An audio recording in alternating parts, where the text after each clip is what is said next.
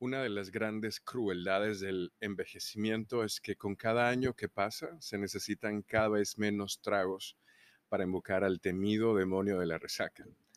Aunque, debo confesar, particularmente yo no soy muy fan de las bebidas alcohólicas, no es algo que me llame mucho la atención. Sin embargo, he visto que la mayoría de los amantes del café disfrutan de la combinación de las bebidas, incluso cervezas, vinos, whiskies, rones.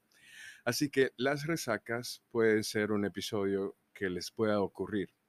Y como son tomadores de café, es importante conocer cómo combinan estas dos situaciones. Cuando ocurre la resaca, todo el mundo tiene su cura para lo que le aflige. Y como muchos de ustedes creen, el café podría ser una solución a la resaca. Pero un artículo reciente en Medical News Today sugiere que si bien el café puede aliviar algunos síntomas de la resaca, en realidad puede empeorar seriamente otros.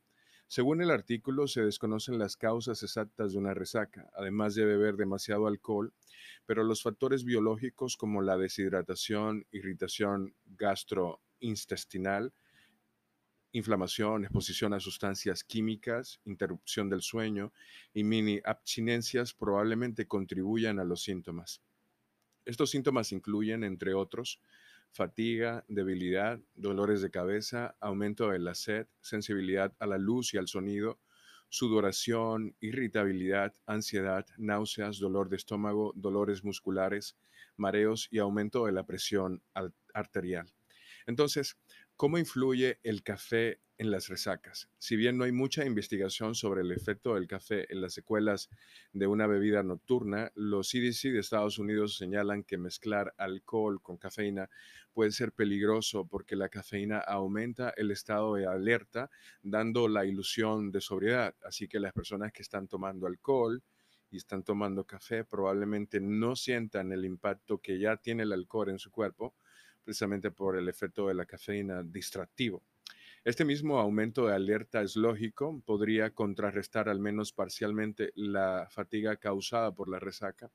Y como informamos en estudios anteriores, en podcasts anteriores, la cafeína tiene beneficios a corto plazo para quienes sufren de un descanso interrumpido, por ejemplo, o insuficiente, como lo tendría una persona que bebe toda la noche.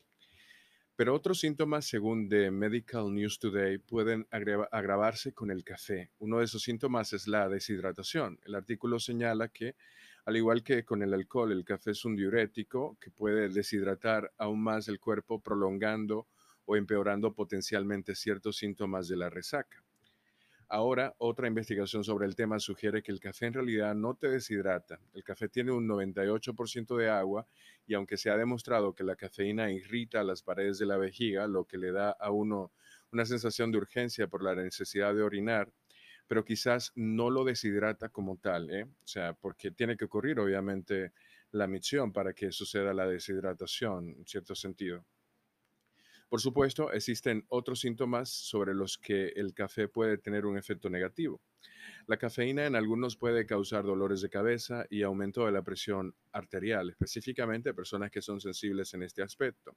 Por lo que si una persona experimenta esos síntomas, particularmente a propósito de la resaca, el café vendría a empeorarlos. Actualmente no existe una cura conocida para la resaca, según el artículo, excepto por no consumir alcohol en primer lugar. También existe una cura y es infalible, es así, café, café, electrolitos, siesta, café, comida, acostarse temprano, espolvorear algunas promesas de que pronto se romperán esas mismas promesas de no volver a tomar y puff, la resaca se ha ido. Así que ahí les dejo a ustedes una solución posible, quizá un estilo de vida un poco más saludable.